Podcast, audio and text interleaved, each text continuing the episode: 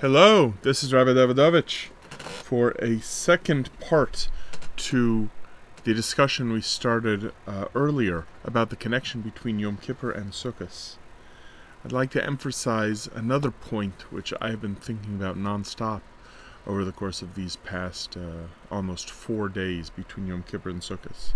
Someone left me a message that the connection between Yom Kippur and Sukkot can be compared to a form of Chol HaMoed. I thought that was a brilliant point, and I've even seen that point as well elsewhere.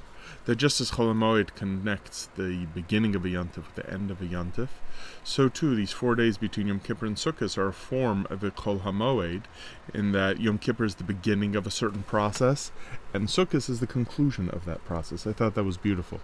Yom Kippur so often focuses on mentioning what we did wrong, but Sukkot is really about what we should do right. I remember seeing years ago somewhat of a brief handbook, if you will, just a few pages long, on what corporations can do when they have messed up and have earned the distrust of a community because of something that they did wrong, whether they did a thing wrong in the product they offer, in the service they offer, or in the customer service that they offer and one of the things that was mentioned was that when a company does something wrong, besides for apologizing to the person who wrote the nasty, angry letter, they can also, or they need to also make a point in their apology letter of not just saying that they're sorry, but pointing out exactly what steps they have taken to make sure that the company culture will improve and be better. Not just to say we'll never do it again. That's fine. You'll tell me what you won't do, but tell me what you will do. And that is what Sukkot is about, which is why it's so beautiful, how it's so full of mitzvos masios, practical things that can be done. So that teshuva doesn't become a matter only of saying, I did something wrong, but the teshuva of Sukkot, or the celebration of the teshuva of Sukkot, is to, is to say that teshuva is a yes it's a positive statement of what they will do. And leading up to that, we have this four day process. The Mikubalim point out that the four day process matches the four letters of Hashem's name, which are also, in the language of Hasidus, considered a process as well. Meaning the Yud is the process of thinking of the big, brief idea. And then the Hey, which is the second letter of Hashem's name, is about fleshing out the idea. And then the Vav is about thinking about ways to actually make it happen.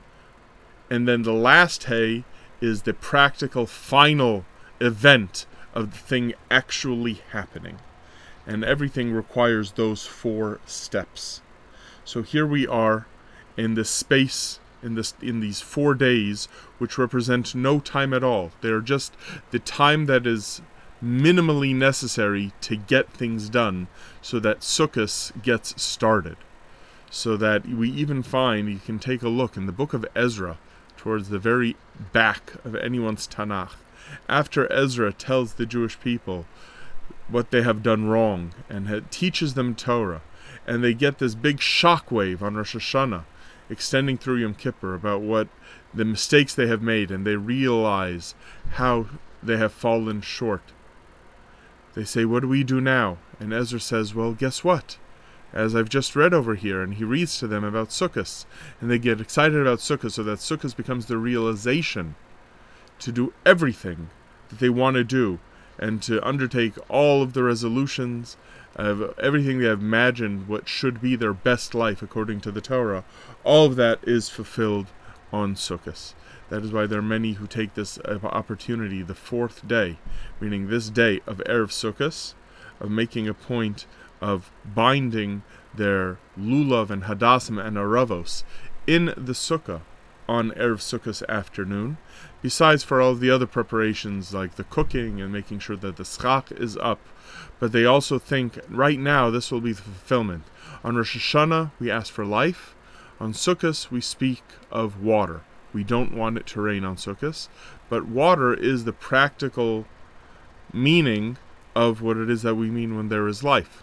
Everyone who has studied anything having to do with organic chemistry or uh, organic life at all knows how much water is uh, part of that. So this is where we are left on Erev Sukkot, the fulfillment, the last letter of Hashem's name, this last day of Chol Hamoed, now to go into the final days of the Yontif of Yom Kippur, if you will. The conclusion of Yom Kippur is Sukkot.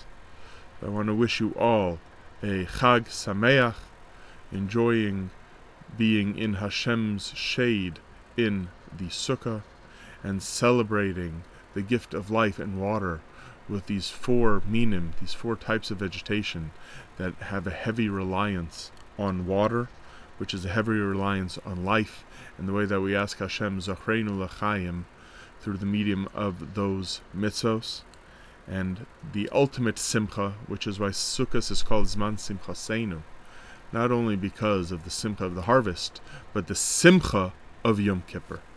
Gut